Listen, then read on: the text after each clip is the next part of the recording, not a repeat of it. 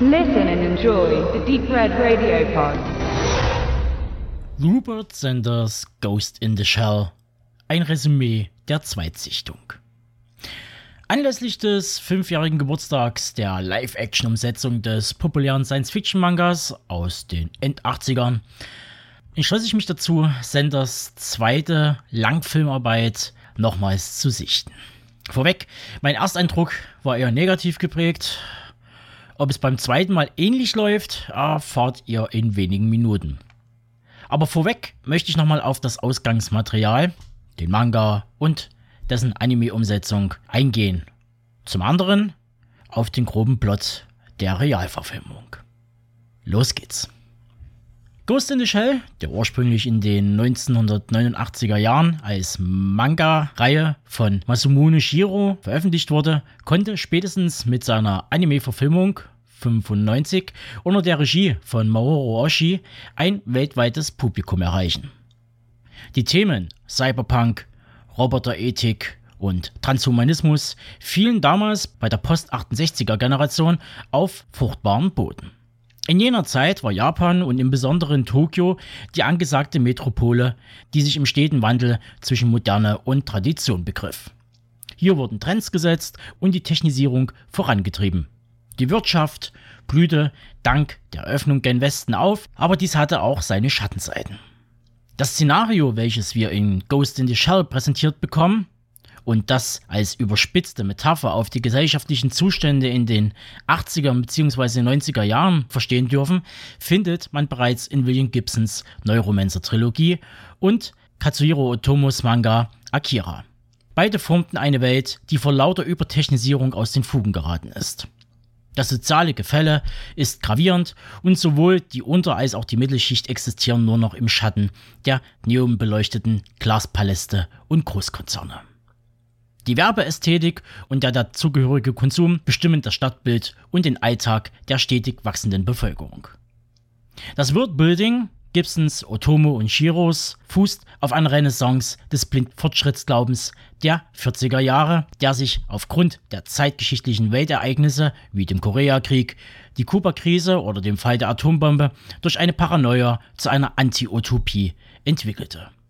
Gleichwohl muss auch hier Langs Metropolis, Redfords 1984 und Scott's Blade Runner Erwähnung finden, denn diese Meisterwerke sind immanent für die Ausgestaltung, optisch, von Ghost in the Shell. Doch steigen wir etwas mehr in die Vorlage und deren Umsetzung ein. Um was genau dreht sich der Plot des Live-Action-Films? In der nahen Zukunft ist Major gespielt von Scarlett Johansson, der Prototyp einer neuen Generation. Als Überlebende eines verheerenden Unfalls wurde sie mit kybernetischen Fähigkeiten ausgestattet, die sie zur perfekten Soldatin machen. Ihre Aufgabe, die gefährlichsten Kriminellen der Welt zu stoppen. Als der Terrorismus ein bisher unbekanntes Ausmaß erreicht und es Hackern gelingt, sich in die menschliche Psyche einzuloggen und diese zu kontrollieren, ist Major die einzige, die die Attentäter aufhalten kann. Auf ihrer Jagd nach einem mächtigen neuen Feind wird sie mit einer unerwarteten Wahrheit konfrontiert. Ihr Leben wurde nicht gerettet, es wurde ihr gestohlen. Ohne Rücksicht auf Verluste versucht sie nun, ihre Vergangenheit zu rekonstruieren, herauszufinden, wer ihr das angetan hat und die Verantwortlichen zu stellen. Hubert Senders Realfilmadaption verbindet sowohl den Plot des Originalanimes mit dessen Nachfolger Ghost in the Shell Innocence aus dem Jahr 2004. Zwar wird nicht alles eins zu eins übernommen, aber Sanders entschied sich dafür, die ikonischen Bilder in seine Version oder Vision einzubinden. Szenen etwa wie die Verfolgungsjagd eines manipulierten Neuralopfers des Puppeteers, diese wird fast komplett gespiegelt, ähnlich wie Major Mirrors Zerreißprobe ihres Körpers oder dem Fall selbiger durchs Fenster in der Öffnungssequenz von Otomos Anime. Andere Elemente wie die Roboter-Geishas oder die Selbstfindung Miras sowie die Spurensuche bezüglich ihrer Vergangenheit wurde aus Innocenz übernommen. Und da könnte man die ersten Kritikpunkte äußern. Es wird zu viel gewollt und zu wenig ausgearbeitet. Sanders bleibt weitgehend an der Oberfläche, ebenso verschenkt Sanders das Potenzial, mehr aus den vorhin erwähnten Themen wie dem Transhumanismus, sprich die Verschmelzung von Mensch und Technologie, bitte nicht verwechseln mit der allseits bekannten Biomechanik, das umschreibt nämlich ein ganz anderes Feld, oder der Roboterethik bzw. den Robotergesetzen nach Isaac Asimov auf den Grund zu gehen. Robotergesetze? Hier bekommt ihr sie erklärt. Erstens, ein Roboter darf kein Mensch verletzen oder durch Untätigkeit zu Schaden kommen lassen, außer er verstieße damit gegen das nullte Gesetz. Zweitens, ein Roboter muss dem Befehl der Menschen gehorchen, es sei denn, solche Befehle stehen im Widerspruch zum nullten oder zum ersten Gesetz. Drittens, ein Roboter muss seine erste Existenz schützen, solange sein Handeln nicht dem nullten, ersten oder zweiten Gesetz widerspricht. So, jetzt habt ihr schon rausgehört, es gibt ein nulltes Gesetz und das wurde erst später hinzugefügt. Das nullte Gesetz wurde nämlich 83 in einer Überarbeitung in Asimovs Roman Der Aufbruch zu den Sternen hinzugefügt. Und da heißt es, ein Roboter darf die Menschheit nicht verletzen oder durch Passivität zulassen, dass die Menschheit zu Schaden kommt. Diese Robotergesetze fanden das erste Mal Erwähnung 1942 in der Kurzgeschichte Roundaround für das US-Science-Fiction-Magazin Astounding Stories of Super Science. Diese und viele andere Fragen sind ganz großer Bestandteil des Cyberpunks und finden aber in Ghost in the Shell keine Verwendung. Sie bleiben unbeantwortet, sie werden nicht mal angerissen und das hat wahrscheinlich wirtschaftliche Gründe. Denn die Verantwortlichen oder vielleicht auch das gesamte Studio setzten vielmehr auf Tempo und Schauwerte, sprich schlichte Kost statt auf einen anspruchsvollen Plot. Ich mache imaginäre Gänsefüße dabei. Der einen Nachhalt generiert, was bei einem 110 Millionen Dollar Film nicht weiter verwunderlich ist. Denn wenn uns die letzten Kinojahrzehnte eines vor Augen führte, dann, dass man kein Risiko eingehen darf oder besser gesagt möchte. Dass sich dieses Verhalten vor allem bei Stoffen mit einem solch großen popkulturellen Einfluss an der Kinokasse rächt, lässt sich schon im Vorfeld erahnen. Wurde doch das Netz nach den ersten Produktionsdetails und den ersten Trailern mit Spekulationen, Halbwahrheiten und Häme geflutet.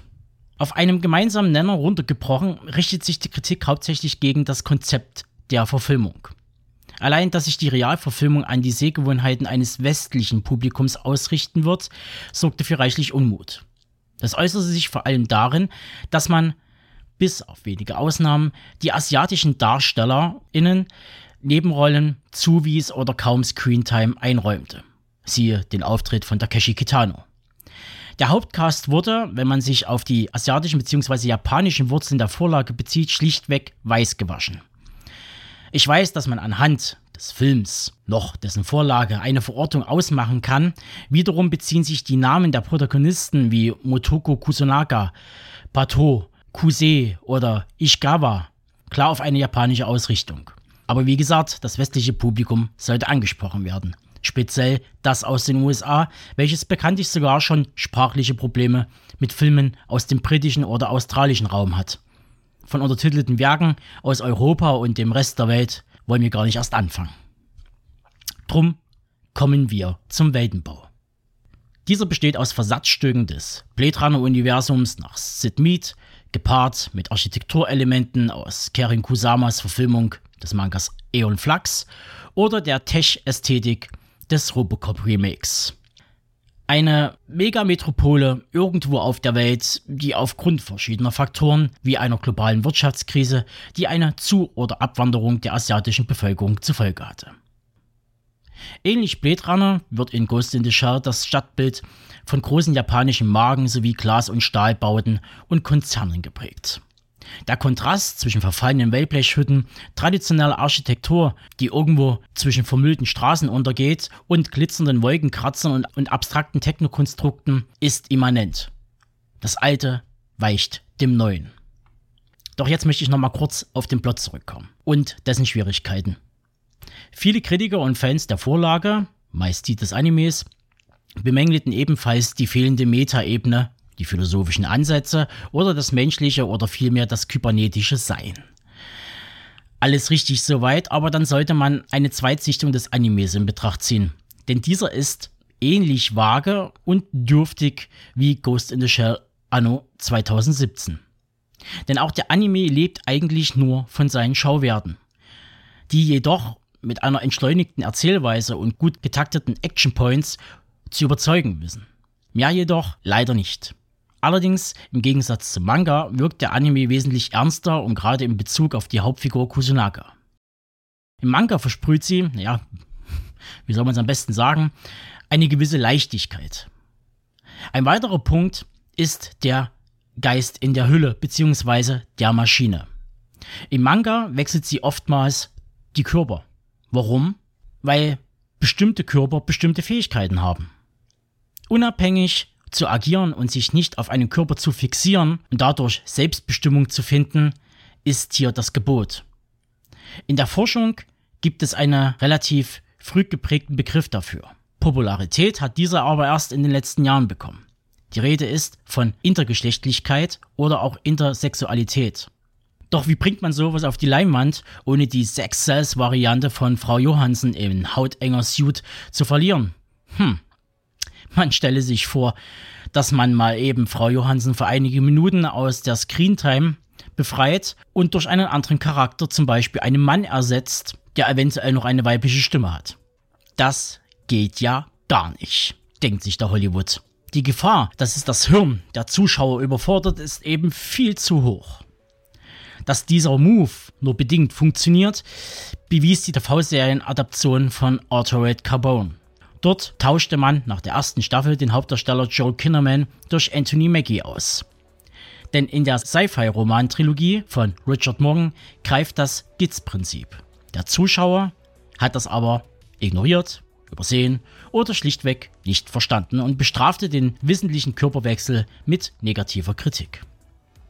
Davon abgesehen, dass die Serie eh an vielen Punkten krankt, aber an diesem kann man der Serie, dem Plot wie auch der Charakterausgestaltung keinen Vorwurf machen. Wie dem auch sei, mein Fazit der Zweitsichtung. Im Endeffekt bewiesen alle Beteiligten der Realverfilmung kein glückliches Händchen. Die Entfremdung zum Original ist so bedauerlich, dass dessen Liebhaber zwar stilistisch einen Wiedererkennungswert feststellen, aber in der Gesamtbetrachtung eine lieblose Adaption erfahren mussten. Setpiece reiht sich an Setpiece und der gelegentlich abgerufene Fanservice darf als poses Make-up abgetan werden. Vielleicht kommt aber auch Ghost in the Shell zu spät oder die Relevanz ist nicht mehr vorhanden. Das Themenfeld der kybernetischen Menschen, der neuralen Vernetzung und Cloud Computing oder einfach des sprichwörtlichen Geists in der Hülle, wie auch immer die aussehen mag, wurde in den letzten 15 bis 20 Jahren von etlichen Filmemachern wie Alex Garland, Spike Jones, Steven Spielberg und jüngst Dennis Villeneuve mit Blade Runner 2049 erörtert. Und zum Teil so gut, dass es ein Ghost in the Shell im Jahr 2017 oder gar 2022 nicht bedarf.